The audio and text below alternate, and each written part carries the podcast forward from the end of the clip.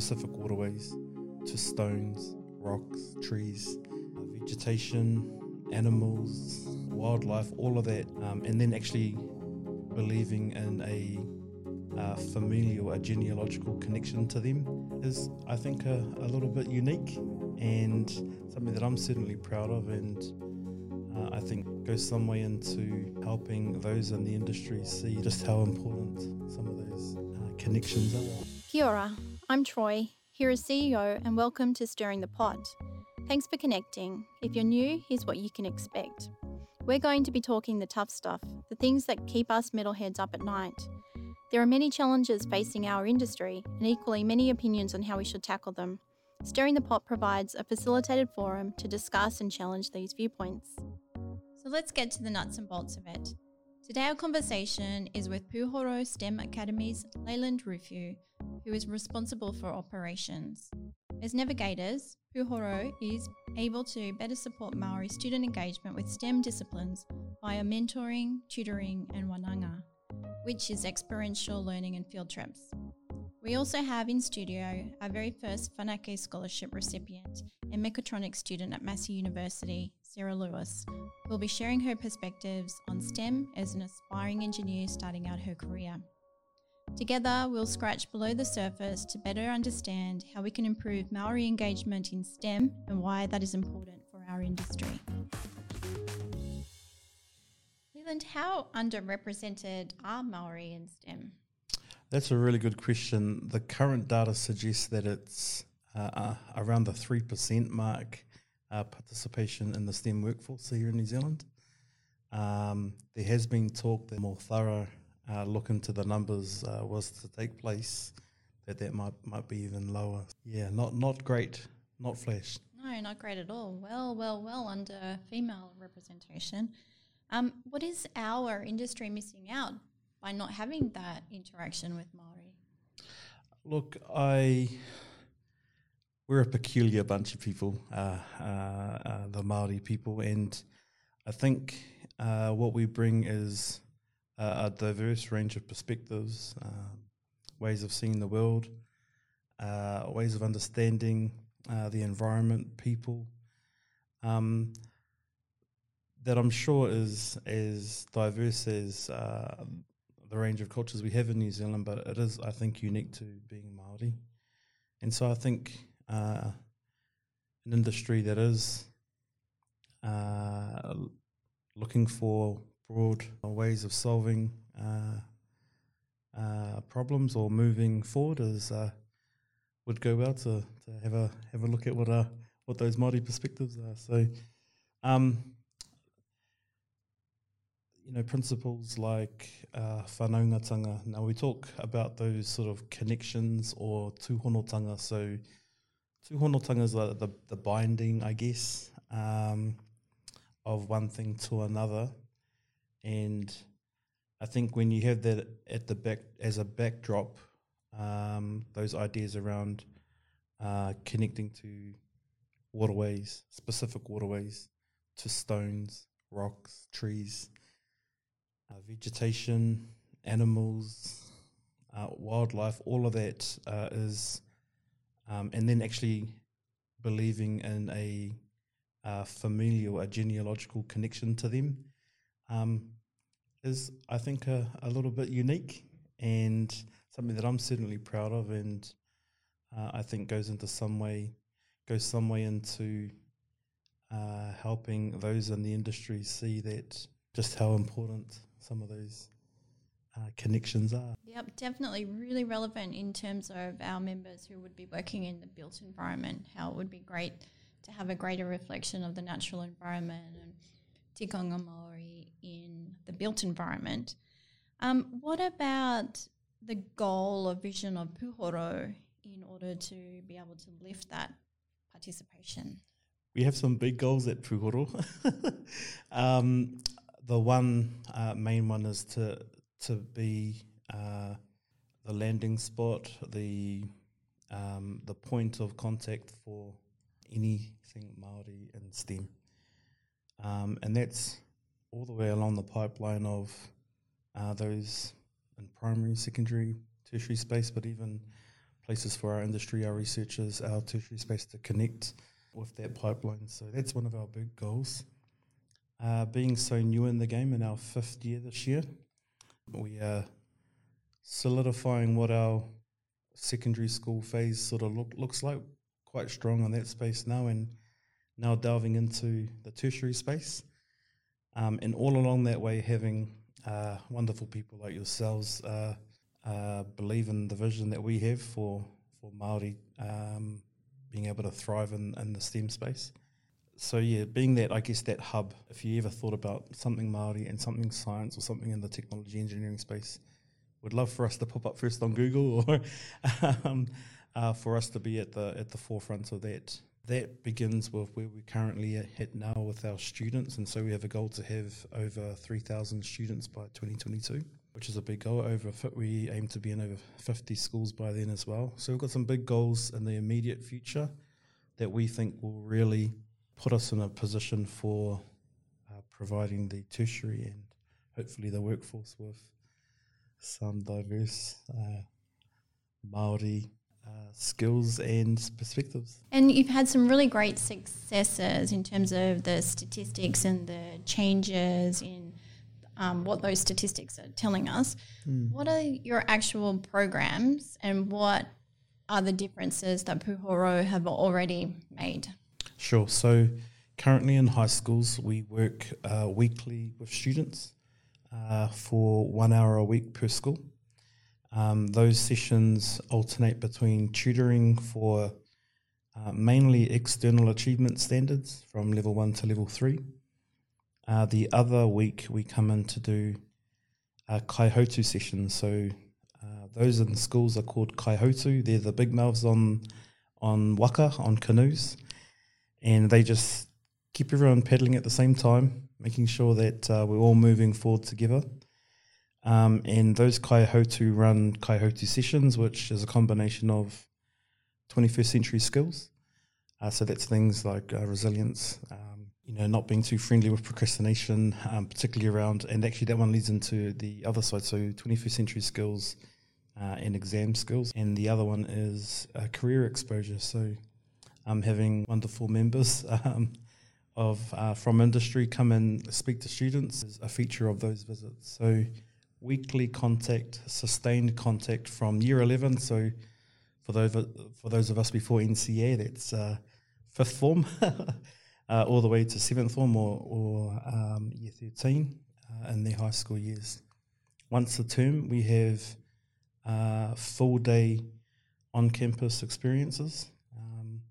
And that's to support those achievement standards they're doing in school by having another lab another figure in front of them, another scientist in front of them, reinforcing those same achievement standards, but perhaps in a different way, perhaps with access to different facilities, resources. Um, so those are the two main ones: weekly visits, as well as those termly uh, wānanga we call them, and that's actually where we pull all students together um, and have up to 350 students um, hanging out as Maori in science, geeking out a bit. So those would be our two main ones. I've seen one of those. They're really cool. um, I think I was really super impressed um, about the stats in terms of the impacts that Puhoro is having. Can mm. you tell us about those? Yeah, look, um, one of the big uh, indicators of success for us is uh, those achievement standards and how well Māori students are doing in them, especially the end of year exams. Now, those interview exams, they're called externals, and uh, that means that uh, schools don't get to mark them. They're marked externally from the school and are considered to be the more robust achievement standards.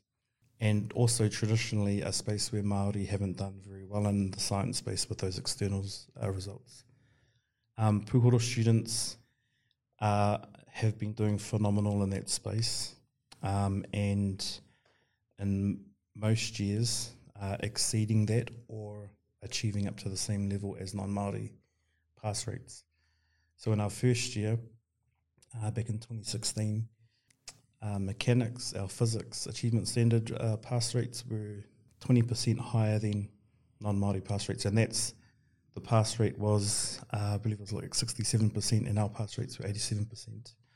Um, so that's not comparing Māori against other Māori. Sorry, Pūhoro students against other Māori. It's Pūhoro Māori students against the rest of New Zealand students. So yeah, which is really an impressive outcome. yeah, um, and demonstrating that the Pūhoro program is having a success and really having a strong impact. And and just one thing to add is that uh, seventy percent of those students weren't put on a pathway by their school to sit those externals. You know, schools if they're sort of reading into the students' um, past study and seeing that they're not likely, according to their metrics, to do well, uh, would normally do the internals or an internal heavy uh, pathway or program. And at uh, Pūhoro, we really push the schools. Uh, sometimes it's a bit uh, cut the tension with a knife. Uh, with schools a little worried about, um, you know, whether those students would uh, pass those achievement standards. Um, but students are really taking it and just getting on with it, which is amazing. Yeah. Bucking the trend, really, eh? changing the narrative. Yeah, it's really showing, um, I guess, a lack of appreciation of the capabilities there of those students and maybe some expectations that the students are needing some support to overcome how that impacts them around their own perceptions of themselves. And sorry, can I just add? I must acknowledge the schools uh, taking that leap of faith with us.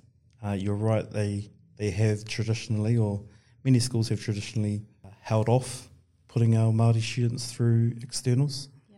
um, and for them to work with us and really take a leap of faith with us has been amazing. Yeah, those schools should be proud too that they have invested in the opportunity that Pūhoro brings for their kids.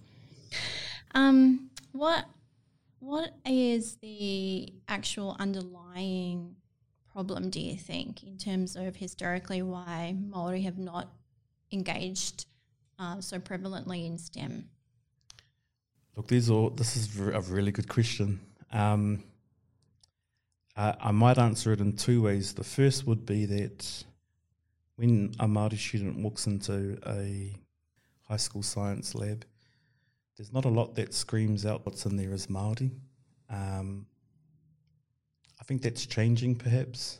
Uh, I think that's probably uh, an instant disconnect for Māori students uh, operating in or uh, attempting to pathway through science.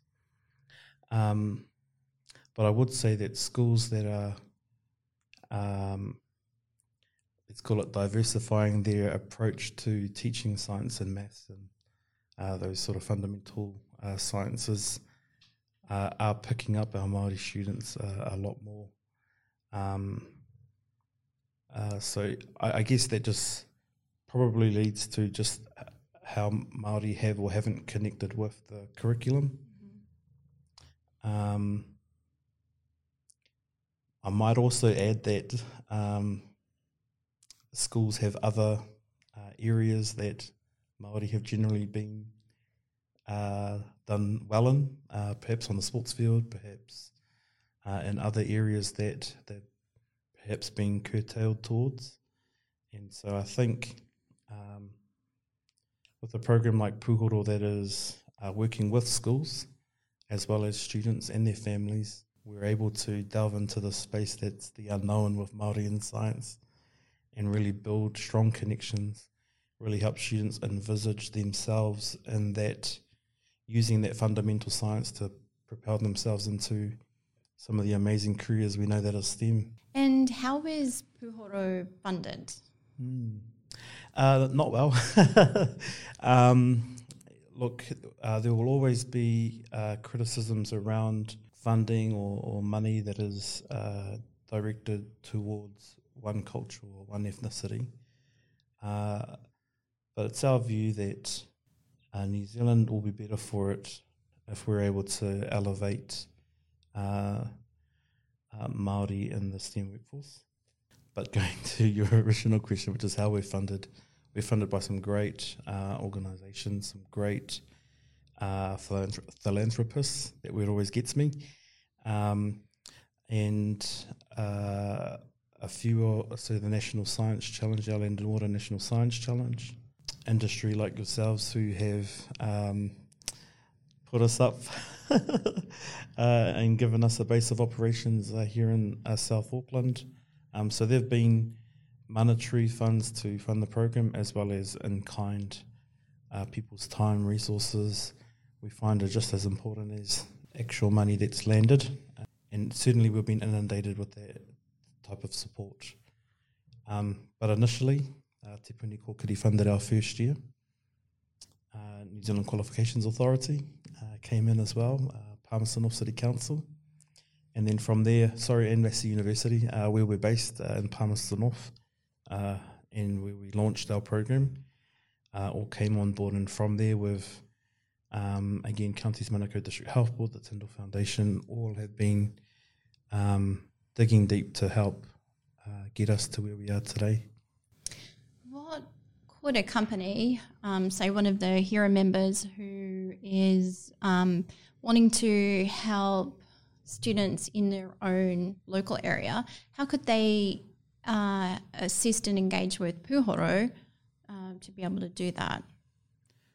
Look, um, your members would, I think, have a ball with some of our students and the vibrancy, the uh, perspective that they bring uh, to the way they see the world and operate in it.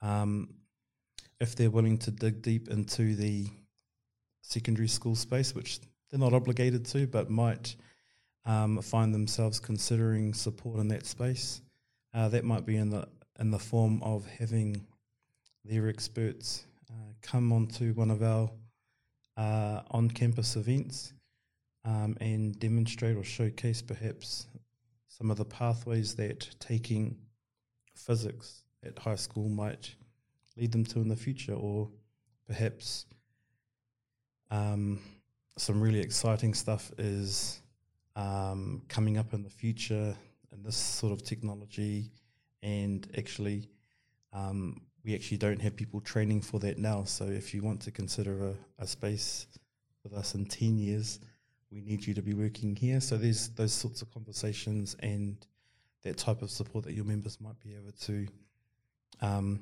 find as beneficial for them, um, but also for for our students. Uh, another way might be to um, have internships, um, where we are now having uh, many of our students come into phase two of our program, which is t- the tertiary space. Um, first, second, third, fourth year of their degrees, summer internships. Uh, I think is a great way to um, uh, support students through their journey, keep them uh, involved, invigorated in their studies, seeing the light at the end of the tunnel, perhaps, uh, or the light at the end of the textbook tunnel, um, and actually uh, getting the chance to apply the physical, hands-on uh, side that perhaps some of these studies might not offer.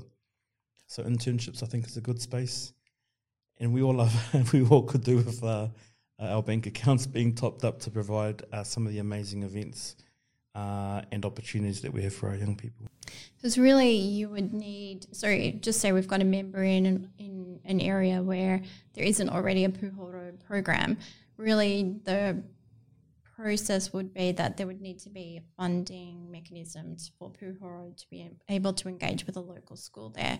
And I think the minimum participation level is 12 students, is that right? Yeah, between 10 and 15 is where we, where we sort of um, initiate that discussion. We've been sort of hope to sort of land around 12. Yeah. And then sort of by the time they get into three years with us, we, we try and hold 12, but it's likely that we'll drop to around that 10 mark. So um, in order to start in a new region where we haven't gone. So we're currently South Auckland, semi central Auckland. um, we have Bay of Plenty schools that are part of the program. Uh, Manawatu, where we initially uh, launched the program, and this year in Christchurch.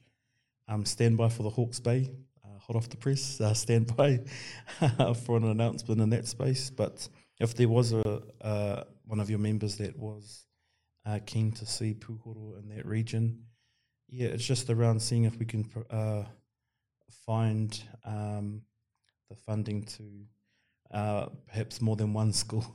We sort of like to hover around the six to ten schools in a region.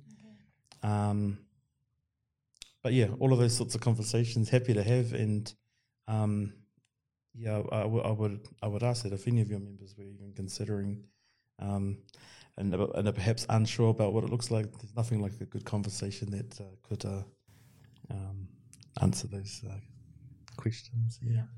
Cool. Ah, now Sarah, Hello. you are our very first Whanake scholarship recipient.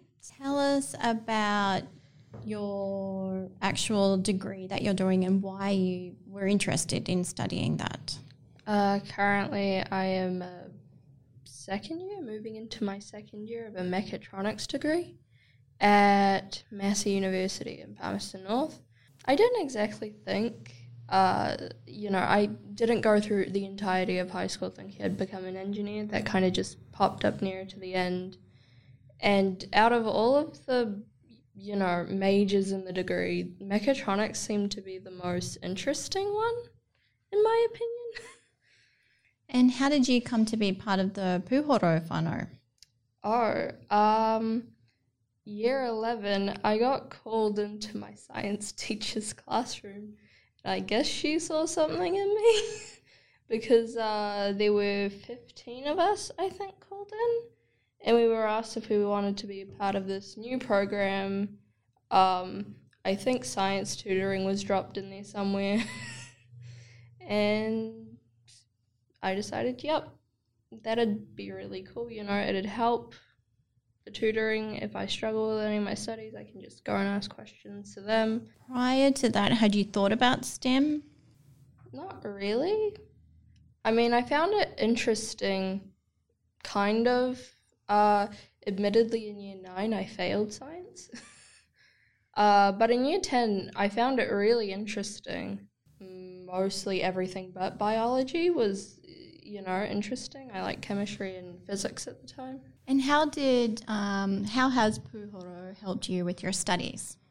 They've been really supportive, not just, you know, with the tutoring and all that. Uh, last year, they gave me a living cost scholarship, which really helped for my first year of university and, you know, dealing with all the changes.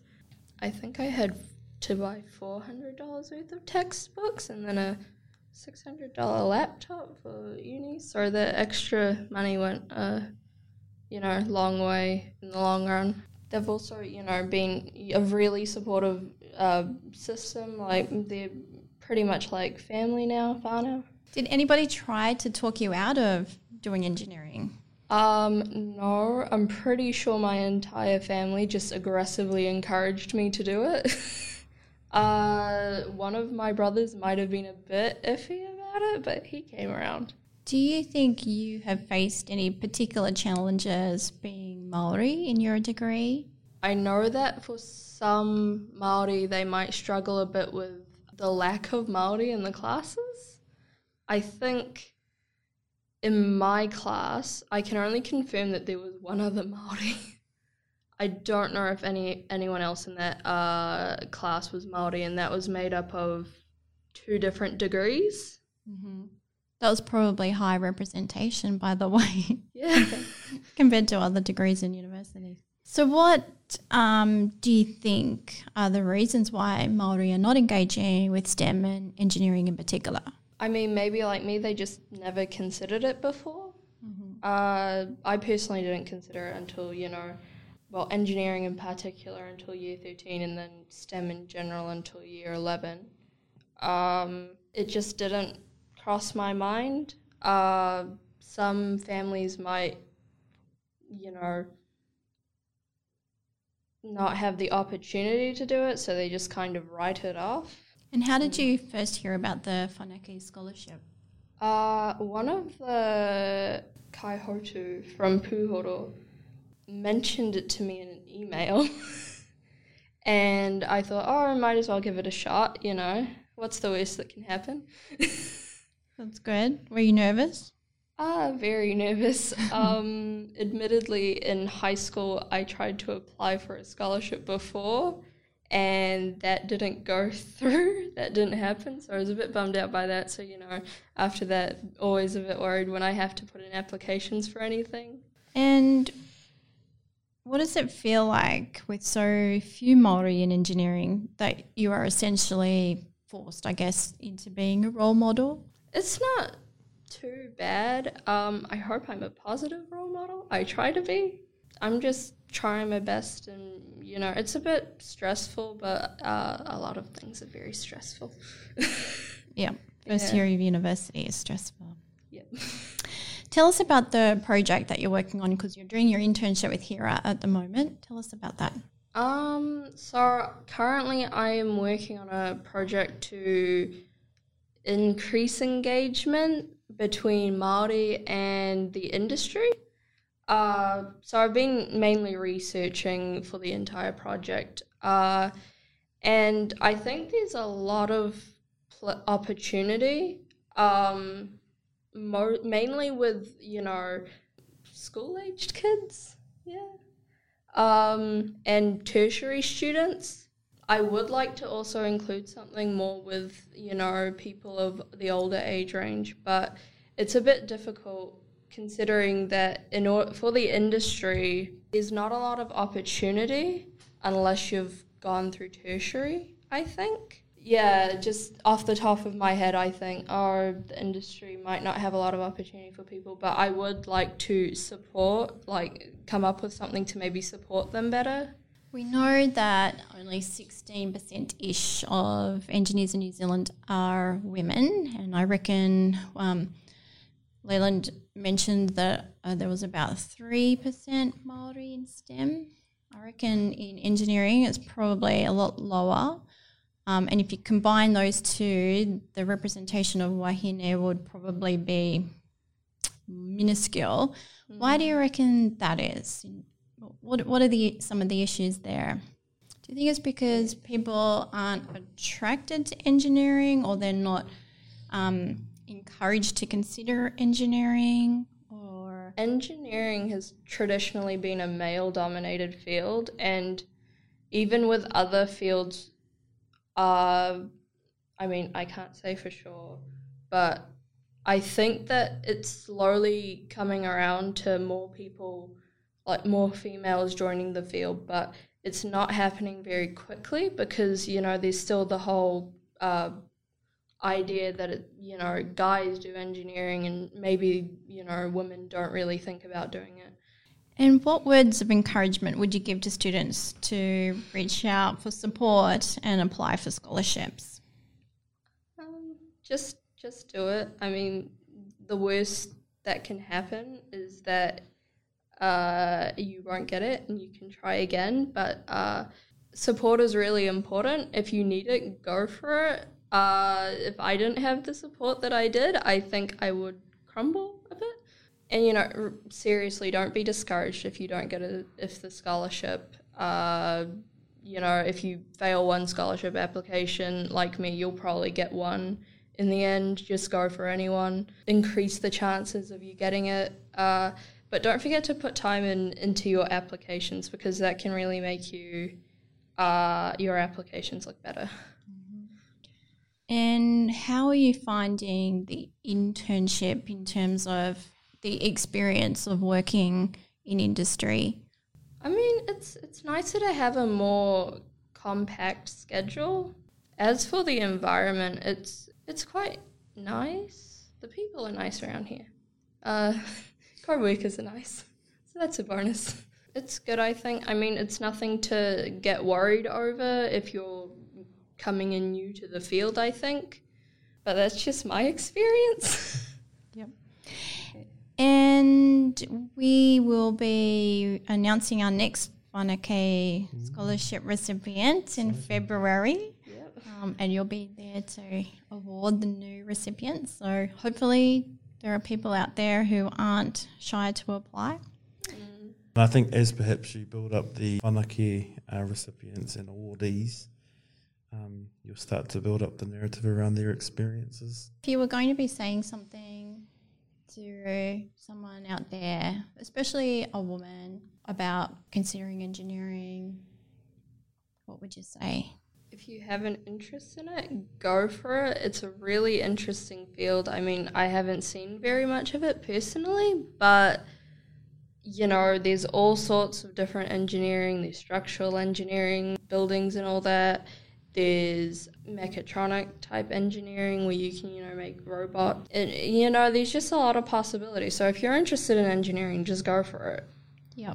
I think a lot of people, if they are interested in STEM, they are going into, for example, medicine because they're wanting to help people, um, or they're doing something else like environmental science because they're wanting to help the environment. But there's always a discipline within engineering. So a lot of the breakthroughs in medicine are happening through biomedical engineering, for example. Um, what would you say around the link between values, people's values in engineering as a field, and the opportunity for people to work within their values within the discipline of engineering? I think that it's it's possible to do that, and um, you know, if you're all for the environment uh, and sustainability, uh, particularly in this field, I know that you know you can definitely work into those, and I'm sure that you can for a lot of other fields. So, you know, if you feel really strongly about something, that should, you know, you'll definitely be able to find somewhere that you can go that'll support your values. Thanks for joining our conversation with Leland and Sarah today. If you'd like to connect more with them and the work they do, the details are in the show notes. For me, this has been an important conversation. I'm personally very passionate about achieving better diversity within our industry, and to me, increasing Māori engagement in STEM is part of that puzzle. It's why we've been driving the development of a transformation agenda for the New Zealand steel industry which we believe will be integral in improving our deliverables in the social capital space of the Living Standards Framework. We must find ways to better support local community and grow trust, because as the whakataukī or Maori proverb says, He waka e we're all in this together.